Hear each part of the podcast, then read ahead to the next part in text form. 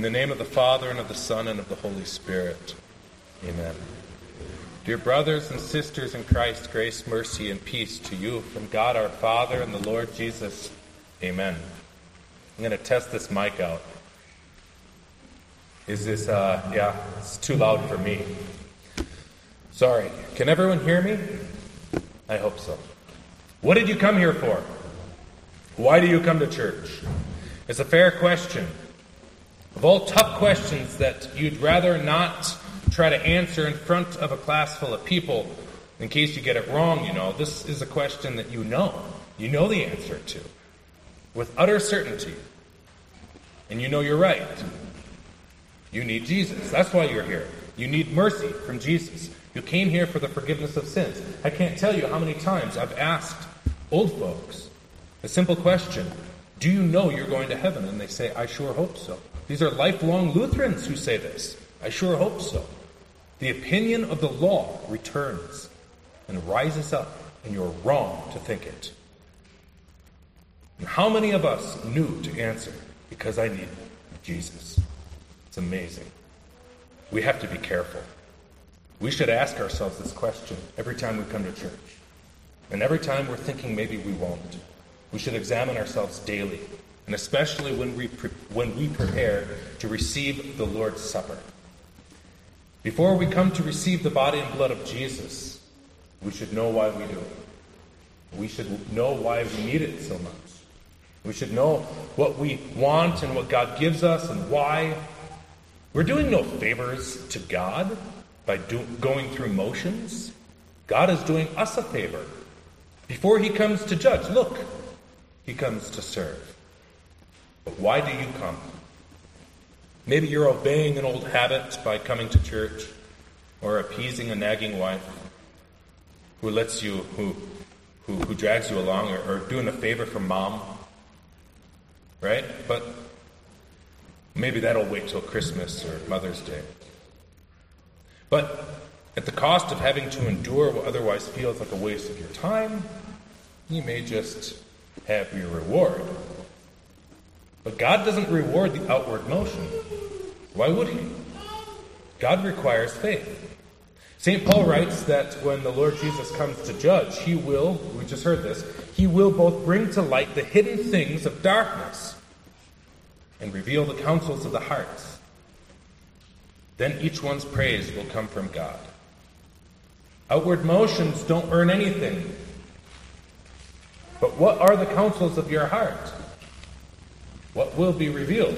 This should strike some bit of fear into our hearts to know that all hidden things of darkness therein will be made manifest. Well, then, good. Fear God. The fear of the Lord is the beginning of wisdom, and the knowledge of the Holy One is understanding. Proverbs 9, verse 10. You came here for Jesus, and you know that's the right answer. You did. You came here for the Holy One of Israel. He has won God's approval for you. He has become true man in order to do it for you, in order to bear it and suffer it for you. You came here with secrets, shame, guilt, and all manner of sin. I don't know what you know. I could guess sometimes, I suppose, but then I'd be being very uncharitable, wouldn't I? And who am I? I'm not God. But God is. Folks tend to forget that God is still God when they tell people who judge them that they're not God. God is God. So you confess your sins to God. And so here in this confession of sins is the counsel of your heart. As we just confessed together from Psalm 32. I said, I will confess my transgressions unto the Lord, and you forgave the iniquity of my sin. If fearing God is the beginning of wisdom, I will confess my sins. Then this here is understanding. You forgave me. Knowledge of the Holy One, that is Christ. For why has God forgiven the iniquity of your sin? And how do you know He has? To have Christ is to be found having His righteousness and not your own. This is understanding. He alone has borne your sin. He alone is righteous. To have understanding of the Holy One is to know why God is pleased to forgive you. It is to know what God sees when he looks at you who believe in the darkness and recesses of the secrets of your heart And you say, What will he find there? He knows better than you what is there. Knowledge of Christ is understanding. He counsels our hearts, and so he knows what counsels you'll find. He invites us to come and receive full pardon and honor in place of all our sin and shame, so that when he comes again, he finds the righteousness that we trust in right now in our hearts. If this is not the counsel of your heart, well, then no. No sitting in the pew, no standing when you're told to stand, no mumbling words, no contribution to the offering plate is going to impress God. Those who claim that they can worship God just as well by, by enjoying nature or eating breakfast at home with their families may at least be doing something useful, even if they're dead wrong. Can there be a more pathetic way, after all, than to try and win God's favor than by agreeing to be bored senseless for an hour or so every Sunday morning. Is God so petty? Honestly, accomplish, accomplish something by working an extra shift or sleeping in.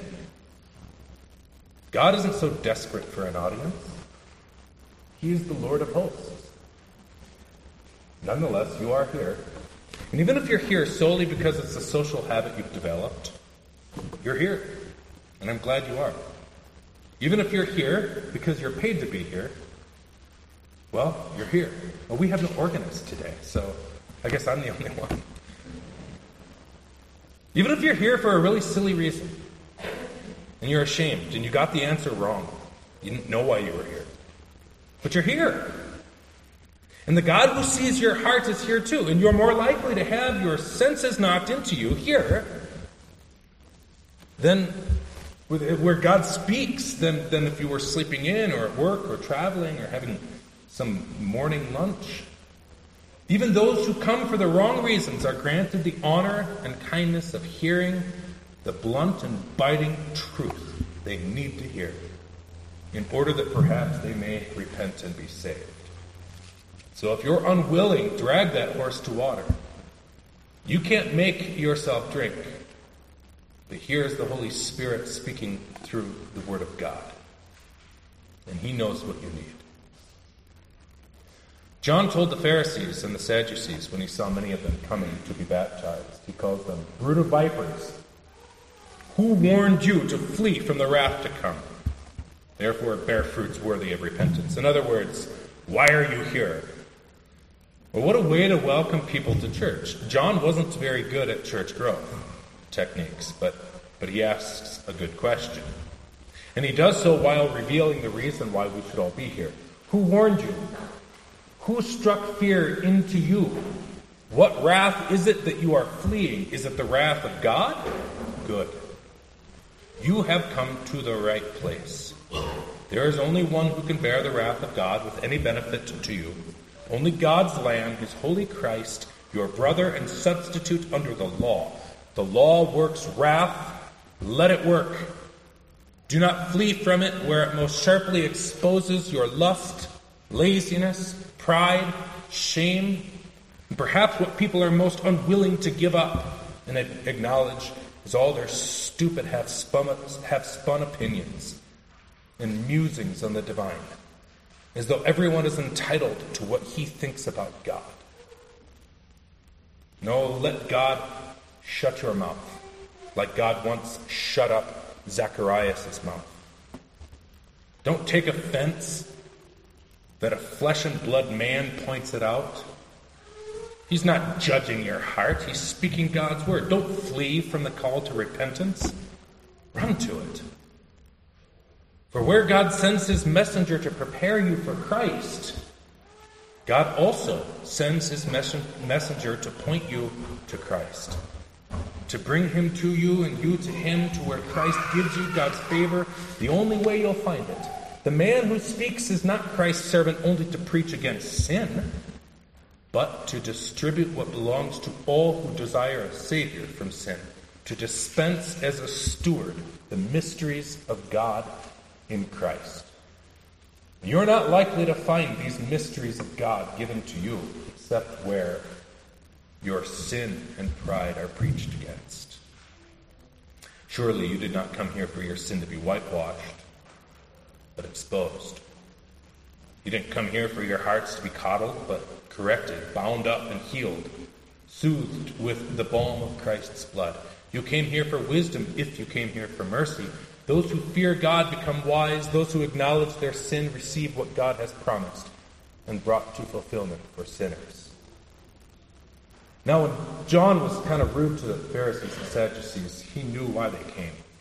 And he spoke to them harshly as an example. He responded to their arrogance in order that we might know how our, our arrogance is met with by God. They didn't come for wisdom, they came to spy and mock. They didn't come to flee the wrath of God. They were children of Abraham already. They had nothing to fear. But God is able to raise up children of Abraham from stones. That's what John told them. And so he does. He who sees the counsels of our hearts, that they are evil from our youth.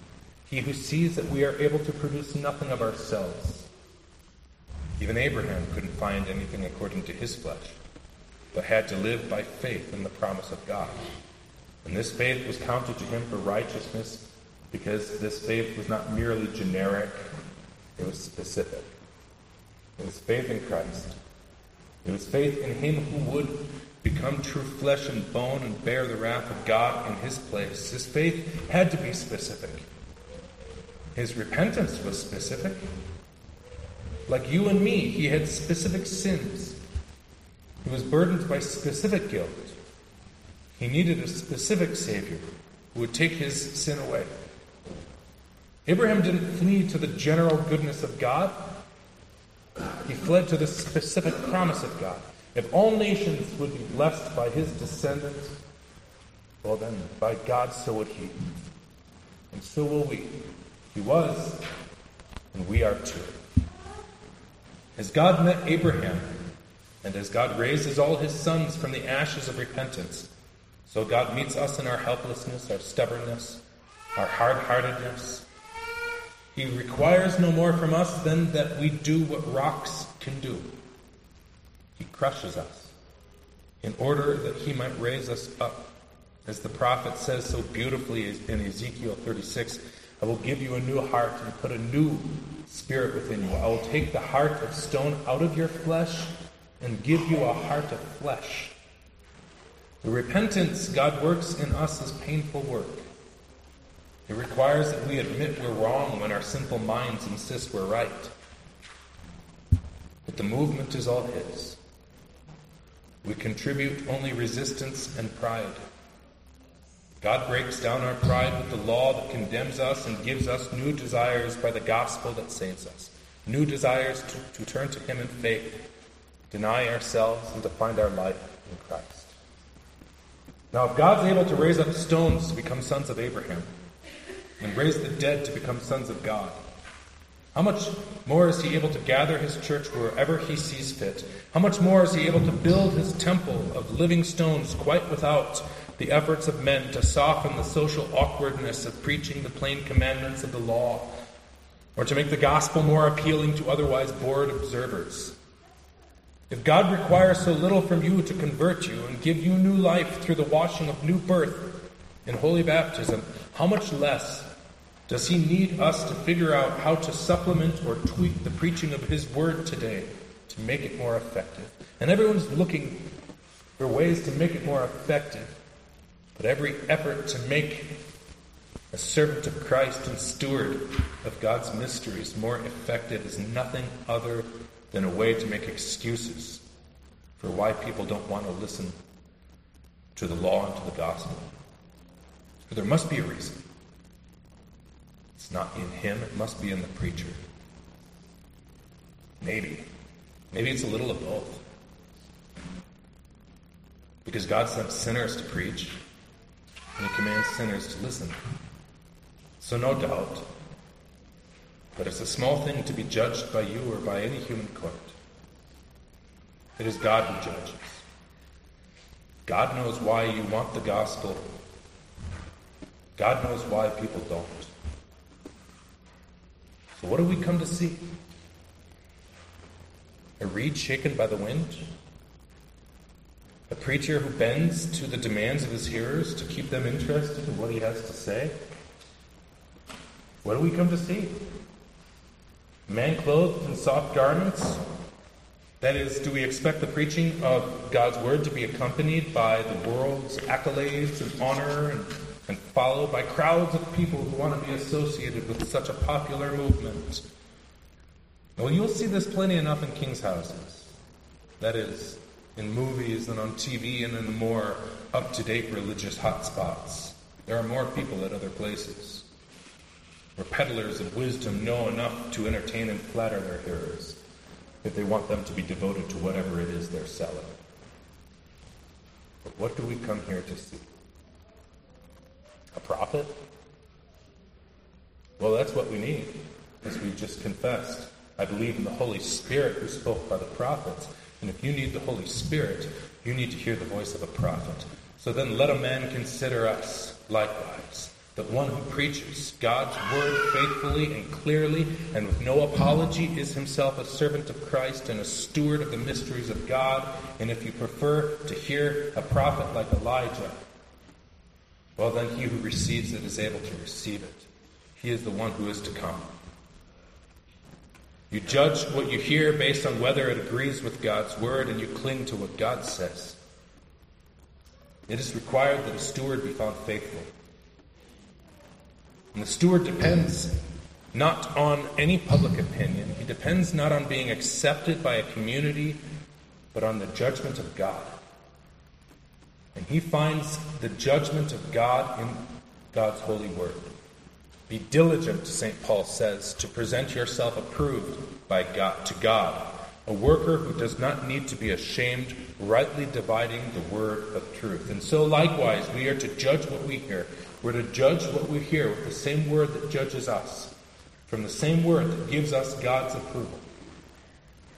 John wasn't sent to grow the church.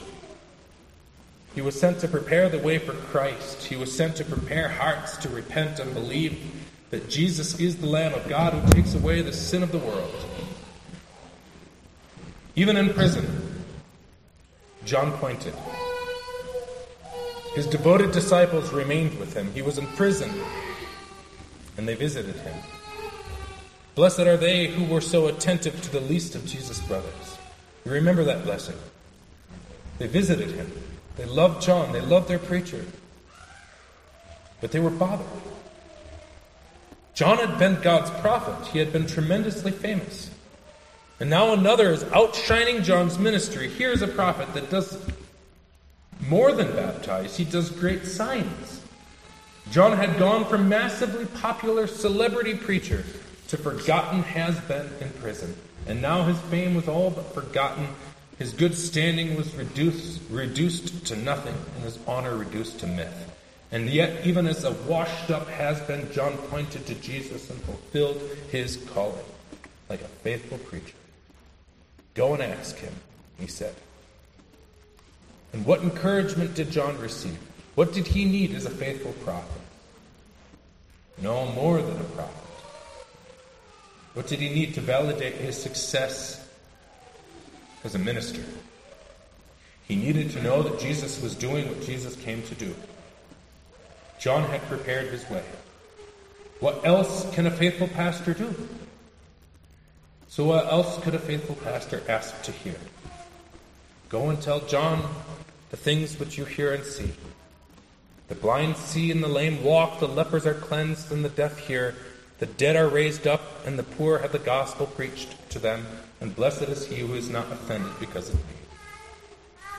Christians are born poor sinners who have soiled their white robes, are cleansed again in the blood of Christ.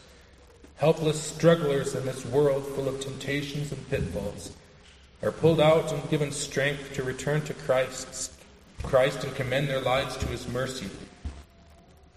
Blind, blinded by pride fools are made wise by the preaching of the cross. Sad sinners go home happy because they have the peace of God. New life is given to the dead. The immortal body and blood of Christ are being fed to sinful mortals that they may live forever. The poor have the gospel preached to them. This Here is what the faithful prophet needed to hear. And this is what his disciples needed to hear. John's final work as a prophet was to direct his disciples to follow Jesus. And his final encouragement as a prophet was to find and see and have confirmation that Christ was doing exactly what he promised to do. And so this is how you judge. You aren't a human court, not when you have God's judgments. You validate what you hear by continuing to listen to it, by believing it. The most important way to encourage any preacher is simply to hear the gospel, to believe it, to continue to live in repentance, and to love the Lord Jesus.